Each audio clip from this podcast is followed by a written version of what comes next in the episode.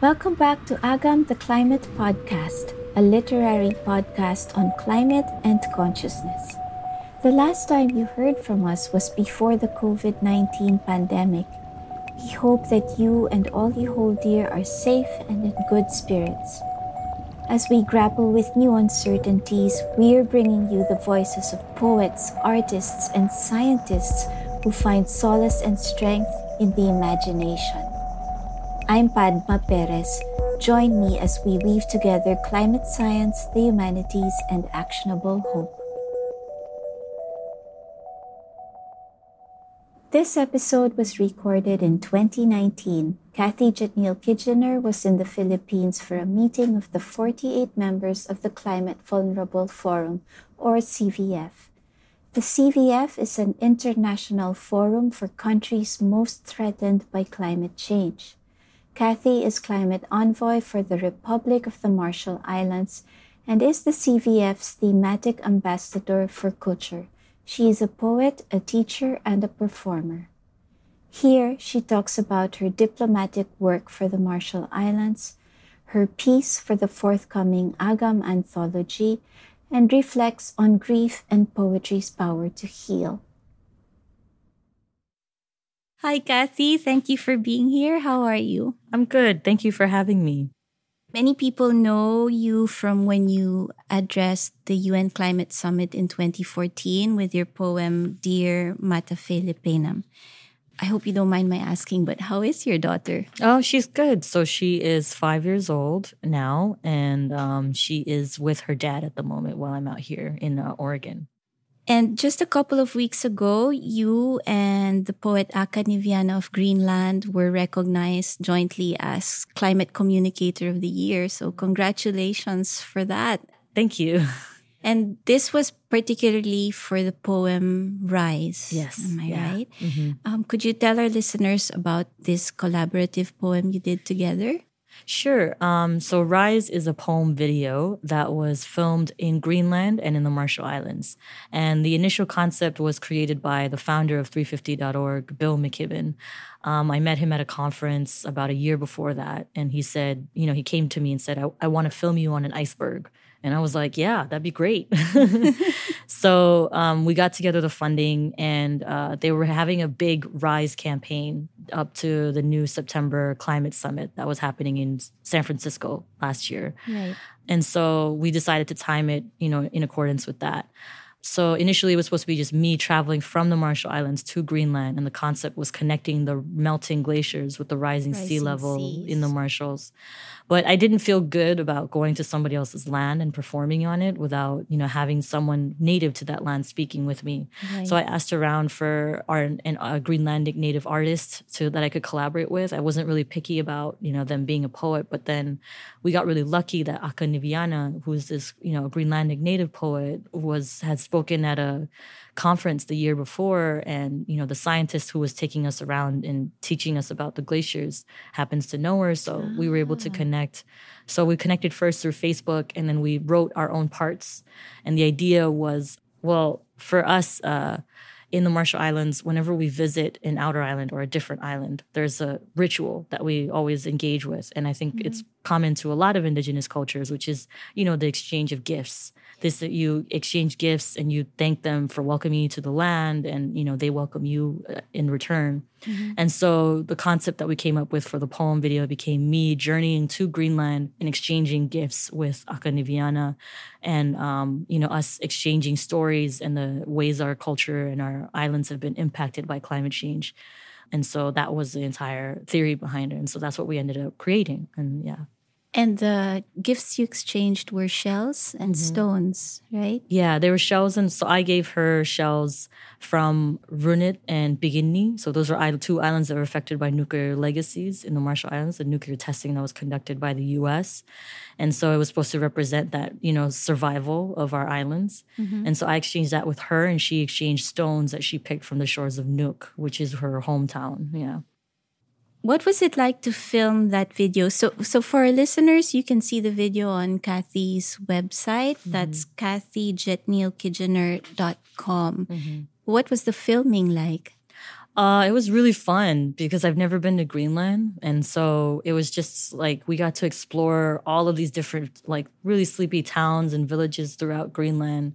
And we had to actually camp on a glacier to film it too. Wow. Yeah. So it was, you know, i that's completely different from my element, obviously. So I just had a blast, basically. It was super fun. Yeah. And were there a lot of people involved in the filming? There was only two filmmakers we worked with, Dan Lin and Osgo. Um, they're friends of mine. They had actually helped produce the film that I released earlier that year, which was about visiting Runit and Bikini, the nuclear radiated atolls in the Marshalls. So it was almost like a bookended project where they sort of complement each other. If you look at it, it's very similar styles, and it's uh, um, so uh, just them, and then also the scientist Jason Box, uh, who was the one who really gave us all of the information on, you know, he's been monitoring the glaciers this entire time for the past almost more than 10 years i think mm-hmm. and then bill mckibben the founder also came along just yeah. to just for fun kind of yeah just to support to yeah i think he just wanted to support the project yeah, and yeah, he wanted to see great. it come to fruition so yeah it was great would you say that the poem that you and aka came up with was informed by the science of the scientist who was monitoring the glaciers? Um, actually, not really, because we wrote the poems before we got there. It was really about our personal perspectives as, you know, Indigenous people, as Indigenous women um, experiencing climate change and what we were trying to process. And another thing we kind of drew on was legends. So I told Aka that I love legends, and that's, you know, the basis of a lot of my poetry is generally is legends. And so, you know, she decided to do the same. So we connected our legends together and um, I had my former mentor helped edit uh, the piece together so that it flowed more evenly. And you you mentioned legends, and I want to point towards how your poetry and your performances incorporate history mm-hmm. and the Marshalls' experience of colonialism and the American nuclear testing that they did on the islands. Mm-hmm but you also use your own language very much in your poetry and your rituals. And I appreciate how legends blur the lines between what is history. Mm-hmm. And if we all go back at some point, our histories are legends, the mm-hmm. way people told them were legendary. How did these things find their way into your work as a poet? I think uh, I just naturally gravitate towards fantasy. I mean, for me, I'm a you know kind of a fantasy nerd a bit, like not as much as like my brother or some of my friends, but yeah. you know, like Lord of the Rings, you know, oh, wow, yeah. yeah. all of those kinds of things. You know, I just genuinely enjoy them, mm-hmm. and then mm-hmm. so it's a really natural, or if anything, maybe it's more natural that I gravitate towards our traditional legends because there's so much magic within that too. And I think whenever I write about these really difficult, heavy, kind of heady kind of topics of climate change or nuclear legacies. The legends add this sort of mystical kind of strength or a mythical yeah. kind of strength to it that um, that I try to draw on this kind of deep and ancient wisdom that exists and has survived despite all of this, you know, trauma. And so that's what I'm trying to touch on whenever I bring them into my work. And you're also ensuring their survival by yeah. continuing to tell them, right? Yeah, so that they're not forgotten. Mm-hmm. Turning now to the next Agam anthology.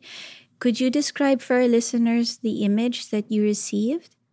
So the image is a woman, the back of a woman taking a photo of a young man sitting on a structure that looks like a boat and smiling and posing for their phone camera and against this blank sky. And how does Nice Voice, your piece, connect to the photo? I think that I could see some connections in the sense that the idea of, of the the viewer and the subject, um, the idea of you know like posing, putting on a show in a sense mm-hmm. for the viewer, and the you know which is the experience of kind of being uh, a representative of you know a small island nation of being an indigenous person is constantly being on view being a subject. And then there's this boat you know and um, this boat like structure that he's sitting on and I think for me, the connection I could see with the poem is that is the the movement of families, you know, the artificial structure of the artificial islands that we're looking to build in the Marshall Islands because of the rising sea level. You know, we're looking at building artificial islands, and there's this artificial structure that this man is sitting on in the photo but then also the idea of the boat and and the ways in which we travel between these different worlds and these different identities my identity as a climate envoy and you know in these international re- negotiating realms and then moving back into this traditional the traditional community culture of be- being back home where none of that matters and you are just you know one of many in a, in a community mm-hmm. so i think that these are kind of the the connections that i see between the photo and the poem so that whole thing of being on display and having to present a certain face that's mm. that's the nice voice yeah yeah and i think that's the nice voice that you know i struggle with as a poet when you're in these spaces and trying to be authentic and yet you know there's also a part of you that is having to put on a show and is having to maintain a, a performance in a sense and you you mentioned already, so I'll come to that question now about your being a climate envoy. So, what mm-hmm. is that job? So, my position as a climate envoy is a relatively new position that our government started uh, just this past May. It was officiated, or was it April? And um, it's uh, there's two of us actually. There's mm-hmm. me as I'm a climate envoy, and there's also Tina Stege who also represents as climate envoy. Um, she's another Marshallese woman based out of New York. And our positions were created to support our government, um, you know, with developing the National Adaptation Plan. So the National Adaptation Plan is a plan that where our government is, is formulating to deal with the rising sea level. So we had a climate conference last year where a climate scientist came and advised us that we no longer could focus entirely on mitigation and would now need to focus on adaptation. Mm-hmm. So the idea of building or literally elevating our islands to be able to stay and maintain our sovereignty in our own uh, in our own home. And so our work is kind of uh, you know representing our government at you know uh, international meetings and you know trying to find ways to get that support for this adaptation uh, to, pathway. To build the artificial islands. Possibly. I mean, I think artificial islands is far off and maybe not as realistic as elevating the islands. But, you okay. know, yeah, there is this possibility of having to change the entire landscape just to be able to, you know, ma- to stay in our islands. Yeah. So that's what we're looking at now. More and more people are investing in mitigation versus adaptation. No one really understands you know what adaptation is and it's not as um, you know it's not solar panels and it's it's just like shoring up your shoreline and preparing mm-hmm. for you know like current issues. Yeah. And I think because everyone is still thinks of climate change as a future issue rather than a current exactly. issue, it yeah. becomes easier for them to invest in mitigation rather yeah. than looking at the reality of adaptation. Yeah. Mm-hmm. Yeah. And and um for many people and I think this is that's the disparity. There's this huge gap between experiencing it now mm-hmm. and people still talking about it as something that's coming. Yeah. I, sometimes I still make that mistake. I yeah. still talk about climate change as something that's coming. In the future. I think there's definitely a worse scenario happening in the future that we are preparing ourselves for. But yeah, of course, there is a reality of the current situation too. Yeah. And how is it being experienced now in the Marshall Islands? So uh, for us, it's before it was a rising sea level, you know, current, uh, really frequent wave inundations. So a lot of waves crashing against our homes, destroying homes, drying out our crops. It was happening at a more frequent rate, almost four times a year at one mm-hmm. point. Then there was uh, the worst drought we'd seen in years, where people were literally fighting over water, and the outer islands were had no water at all. Mm. And then, but now, what I'm noticing now, it was just pointed out to me recently um, by a friend, was that the it's the level of illnesses, health risks. Mm-hmm. So we have mm. like almost a thousand cases, and now it's definitely more of dengue in the islands right now. And then you're seeing cases like the measles outbreak out in Samoa. You right. know, like there's definitely an increase of of disease epidemics that are because of you know that are definitely related to the climate changing. In what way? Well i know that for us whenever it rains or you know more um, mosquitoes. more mosquitoes. So more mosquito borne illnesses increase with yeah. the changing climate and that's been proven by scientists.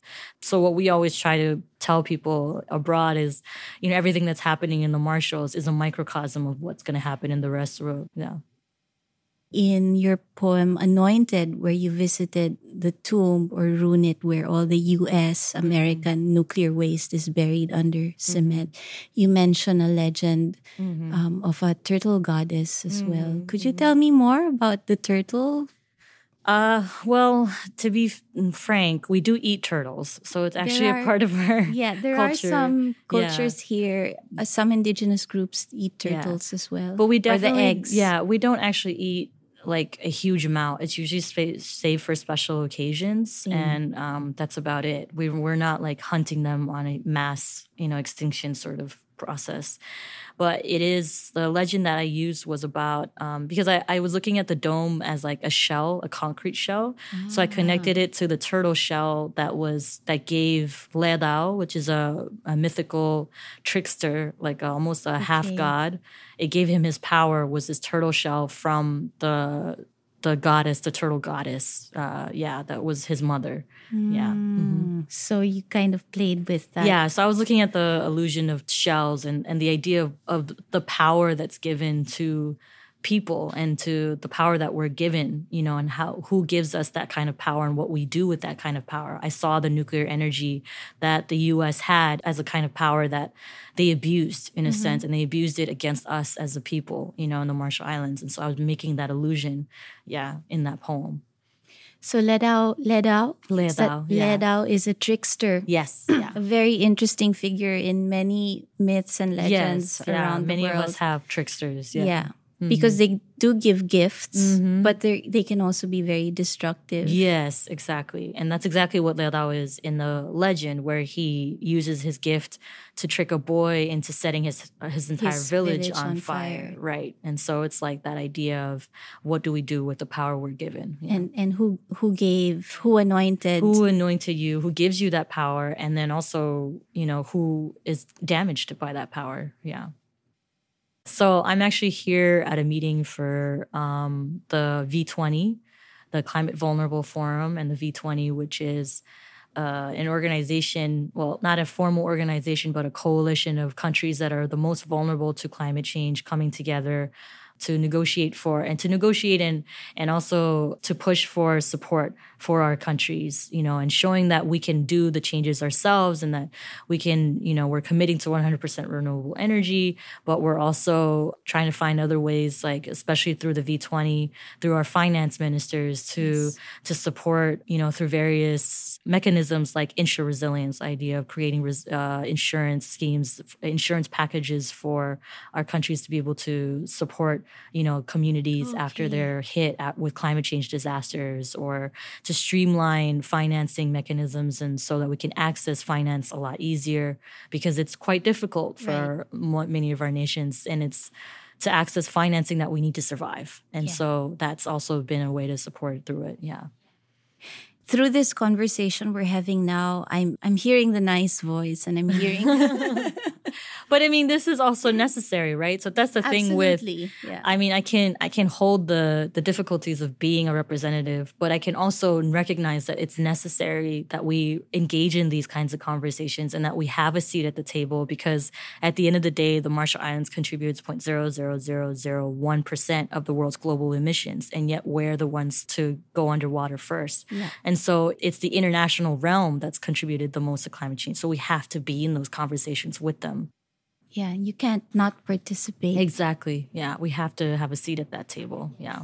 And yes, the politics of it is necessary and the science is very important. Mm-hmm. And everything is based on the science now, and the decisions that are being made have to be based on the science. But we're also seeing how the language of science and politics they come up short mm. in conveying the gravity of the crisis we're we're facing, right? And and you alluded to this earlier when you talked about how it's difficult for you as a poet as well to um, have to speak this other language mm-hmm. when you are in meetings, international meetings, and, it and is, negotiations. Yeah, it is a whole other language in a, in and of itself, right? So it's it's something that I'm still learning and I'm still grasping, but yeah, it is pretty difficult. Yeah. Mm-hmm. And one thing that you and Agam, the work of Agam, share is this belief that for us to be able to speak about climate change, we need to use language that comes from our hearts and that will touch people's hearts. You know, it's not just all in the mind. Um, and you also are doing work aside from your own personal work as a poet. You also founded an organization that's trying to um, incorporate art and poetry in addressing climate change. That's Jo-Jikum. Yeah. So Jo-Jikum is actually it's a nonprofit focused on youth and climate change and environmentalism. And so, an aspect of it is using art and poetry, and that's been through like climate change arts camp that we facilitated where we teach high school students the science of climate change and then how to distill that into creation creating new work. Mm-hmm. so we've done that in the past but we also do like project management. We teach them how to you know uh, apply for grants how to develop a project for the villages that solves an environmental issue and then how to like do outreach and you know how to be a leader environmental leader. We've also done digital storytelling where we use media to tell the stories of climate change and we teach them how to use their phones just ah. just for ah. um, you know filming those kinds of uh, issues. Yeah. So no fancy cameras. The idea is no, is that we wanted to keep it as simple as possible. So just how to use a phone, and then that's it, and how to edit and upload. Yeah. And what kinds of stories did they come up with? Well, so actually, we're we're having um, a film festival where we're going to show their videos, their short videos, and they're all videos for social media, so they're very very short. Mm-hmm. But they're all videos that kind of talk about a little bit about climate change, and usually they would interview someone from their community, you know, about their perspectives on climate change. And so, yeah, that's most of it was was kind of teaching them how to do that, you know, yeah. to get more voices and perspectives out there on on the issue of climate change. So it's not just like me or yeah. you know other folks. yeah. yeah and that's that's also what we're hoping to do with with the new book which mm-hmm. we're so happy you're going to be in it's an international literary anthology and we asked everybody to um, not use the jargon and we had a list a long mm-hmm. list i think there are 30 or so words on the list that you're not allowed to use. And Which I didn't even know that you guys gave us. But no, but, but it, for, I didn't yeah. use it because yeah. that's bad writing. Like yeah, exactly. to me, I don't want to read a poem full of jargon. Like I wouldn't enjoy unless unless it was like to to poke fun at the jargon, to like unless the poem was about the jargon. Yeah. Which could be a pretty good poem too, actually. So Yeah. Maybe you'll write Yeah. maybe. A jargon poem. Yeah and um, some people struggled with it with mm. not being able to use the words mm-hmm. like global warming or greenhouse gases and we did ask a couple of scientists to contribute to the book climate scientists mm. and yeah that's hard they, they had them, a hard time yeah. but they enjoyed the challenge okay and, good good and good. Uh, they came up with with interesting stuff yeah i'm sure yeah so coming back to the nice voice, mm-hmm. why did you choose this this perspective or this particular angle? I think that it's just a poem that kind of came out. I, I started with the idea of me telling my daughter to say what you want in a nice voice and how that can be kind of, you know, I, I recognize it's a little like it's a little patronizing to tell somebody, "Hey, don't whine," you know. Mm-hmm, but it's also mm-hmm. something you have to do as a parent. Yes. But um, I think it was something that I was really struggling with was this role, you know, in these international realms, and and then it's somehow I had just been at a kemem, you know, at a mm-hmm. first birthday, and for us, first birthdays are a huge cultural you know, this party is a huge cultural uh, okay. uh, event so, for our uh, community. Uh, a kemem is, is the first, birthday. Yeah, okay. that's why it says a baby's breast endures their first, first year. year. Yeah. yeah. So before, I guess we had a lot of uh, deaths of babies, you know, in when we were younger, and now whenever we throw these kemems, it's a huge deal. I, I would say it's almost bigger than weddings in my perspective. Uh-huh. From my perspectives, it's that much of a big deal.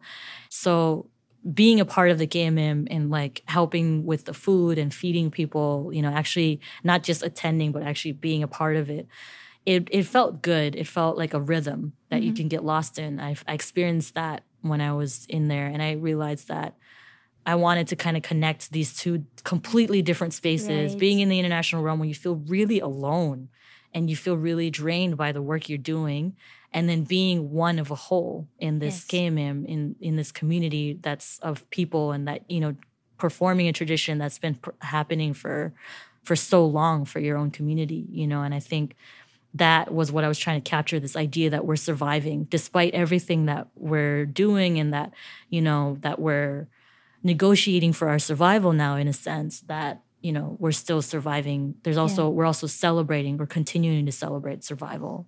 And works the other way around too. The reason, as you said earlier, the reason the work in the international realm is so important is precisely because of the second part of your poem is the community and the kemem and belonging to that whole. Yeah, and I think that's an essential part for me. Is um because a lot of times I think people struggle with like they're like, what do you do? Because you just seem to be all over the place and they don't really understand. Like one minute I'm in the Marshalls and the next minute I'm in Manila, and like people don't understand. So I've like formed like a graphic that shows like you know the climate envoy work, then the Jo-Jikum work, and then the poetry and the art and for me they all feed into one another. Like i can't do one without the other. I think i think they're all incredibly important for the work that i do. And and why why is poetry important in this work? I think for me, it's very healing. So after the, I was just talking about this, after the climate scientists came to the Marshall Islands and told us that we had no choice but to basically change, irrevocably change the entire landscape of our land to be able to stay in our own island. Like for us as I think as indigenous folks, as for most indigenous cultures, they would understand that connection to land, that there's po- there's there's songs, there's legends, there's proverbs rooted in every piece of land in and the Marshalls. Your ancestors are yeah. buried there. Yeah. And then to be able to have to destroy it and then move an entire, you know, communities and our and we have a very complicated land tenure system every piece of land co- belongs to someone uh-huh. it doesn't actually belong to just the government at all so then there's all of that so i found it deeply I was really depressed by this prospect that we now had no other choice but to destroy our own land to be able to stay to in our stay. own. So I I worked through that grief. I felt grief, a lot of grief over that. And, you know, I'm a very sensitive person. So obviously, maybe other people wouldn't feel that level of grief, but I did.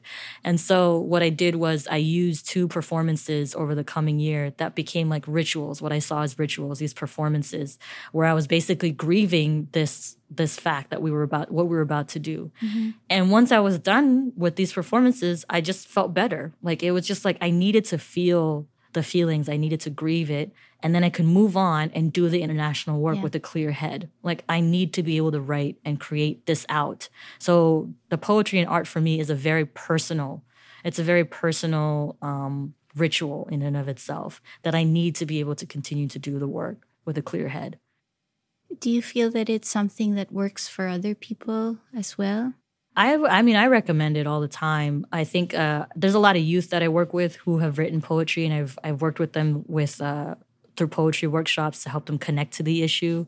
And it's really helped them to process you know the the the fear of climate change because they hear it all the time but they don't necessarily know what to do and they don't know how to process the feelings either mm-hmm. and so it's just sitting there you know and um, i think that poetry and art can help them and mobilize them and i think projects you know even doing village projects and digital storytelling even though it's not necessarily poetry and art it's it's an action that gets yeah. them moving yeah. you know instead of being stuck in inertia and in fear in the international realm one of the words that's bandied around a lot is resilient mm, yeah. how, how do you how does that word make you feel it makes me cringe a little i'm not a huge fan of the term resilience i think the way that people have used it is very I, I, guess it's just gotten a little cliche. Yeah. I think it used to have some strength. I mean, resilient. We're resilient. We yes. are. We're resilient people. And I think that a lot of communities of color and a lot of um, indigenous folks and people who identify as indigenous would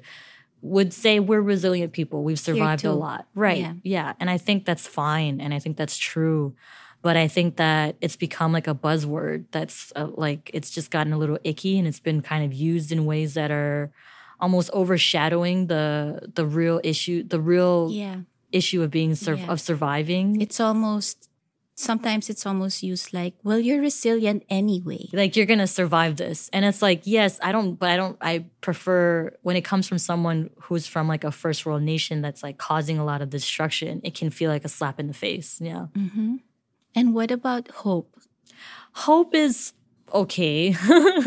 it was funny because someone, a friend of mine, we were talking about it recently, was telling me that we need to negotiate this this concept of hope, you know, hope as like hope can stop you from moving in a sense you know um, hope can stop you from being angry can silence anger and which is necessary mm-hmm. but i also feel like of course we need hope you know and the hope is necessary for the work too i think that there's a lot of emo- it's a lot of complicated emotions that comes with the issue of climate change. And i think that exploring all of those emotions and not saying one is bad over the other is that's what that's again why poetry and art is so helpful in that sense because it you know it allows us to hold space for all of these kinds of feelings and perspectives and stories rather than um, having just one clean cut cut dry so the whole range from despairing mm-hmm, to feeling hope to feeling strength to feeling you know i think that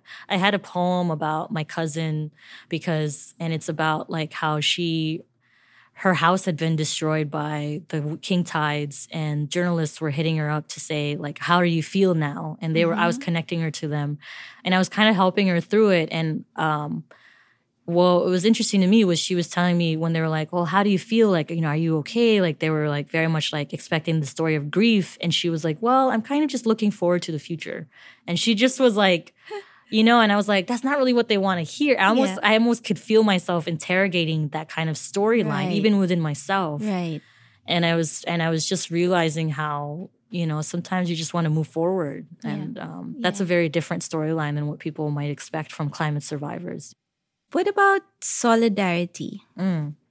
i like solidarity i think that there's ways in which I find movements of solidarity between the work of climate change and, you know, people fighting for their independence in other nations or people fighting for their land. And I don't associate it necessarily with just, um, you know, uh, outsiders or foreigners or Westerners or white folks like trying to say they're they're, in allyship or in solid solidarity. in solidarity. Yeah, I don't I don't necessarily associate with just them. For me, it's very much my feeling towards other communities of color and other f- folks who are fighting for their freedom and for their land and yeah and for yourself apart from your poetry are there other things you do to keep sane i should say. I guess um, my daughter is you know being a mother is very grounding. The daily tasks of of a home and taking care of a home and taking care of your daughter is it's a very grounding role.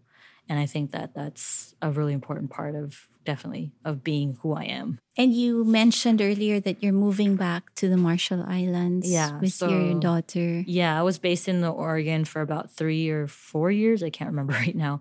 But now yeah i've decided to move back to the marshalls. Yeah and is she um does she speak the language? She does, um, but you know, it's not as fluent as her English. So we were definitely trying to that's part of the reason why I wanted to bring her back was because I wanted to make sure she grew up around her language and around her land. Yeah. In nice voice, um, you you do use your language quite a bit. Could I ask you to just quickly explain some of the words? Like I think you mentioned food, bub and yeah. me. Bub and me is uh, pandanus a pandanus plant that's pounded into a sweet, into a treat. And then me is breadfruit. Jajami is sashimi. Oh. Um, yeah, means like take your children from the front. Yeah. Move them to the side. Yeah, it's a very common thing that the MC has to shout at these parties because the kids are just everywhere, just running around. So it's a very if you're Marshallese, you're gonna be you're gonna know what I'm referencing mm-hmm. immediately. Mm-hmm. Like yeah. everyone has heard an MC shout that at some point. Here's Kathy reading an excerpt from her poem, Nice Voice. Our gloved hands pluck out barbecue chicken, fried fish, scoop potato salad, dew like droplets of bup and meh. Someone yells for another container of jajami. The speaker warbles a keyboarded song. A child inevitably cries. Mine dances in the middle of the party. The MC shouts, The children are obstructing our view. Kathy's piece, Nice Voice, is part of the forthcoming Agam anthology of poems and stories on the climate crisis from 24 countries in Africa, Asia, the Pacific, and Latin America. I, I, I love the chaotic feel of that of that part yeah of the poem. Yeah. and um Do you have a favorite food from the Marshalls? Uh, I definitely love uh, barbecued fish. Barbecued red snapper is one of my favorite, and then lobster, and then what else do I like? Yeah, those are two. Oh, and of course, I do love breadfruit. Yeah. Mm. You know, I was struck by a line in your blog where you wrote, "I'm not a scientist, marine biologist, or architect," and I, I didn't read that as a disclaimer. I saw it rather as a powerful place from which to speak because I find that many people remain silent on on the climate crisis because they're not quote unquote mm-hmm. experts. Um, mm-hmm. But your poetry shows us that we don't have to be these things yeah. in order to speak of something that affects us all. So thank you for making time, Kathy, and thank, thank you for you. sharing your poetry with yeah. us. Thank you for having me. This year, Kathy's voice joins those of world leaders urging all nations to meet the midnight survival deadline for the climate. What is the midnight survival deadline? Find out on the website of the Climate Vulnerable Forum and visit the Agam Agenda's website for links to Kathy's poetry and work. Thank you for listening. Agam the Climate Podcast is produced by the Institute for Climate and Sustainable Cities and Ground Bravo Studios, with music by Rohan Remando. For more episodes, follow Agam the Climate Podcast on Spotify and SoundCloud. We are a part of the Agam Agenda, a shape shifting platform for transdisciplinary collaboration where we reimagine the climate crisis through stories and art. Engage with the Agam Agenda on Twitter, Instagram, and Facebook, and visit our website agam.ph. That's A G A ph.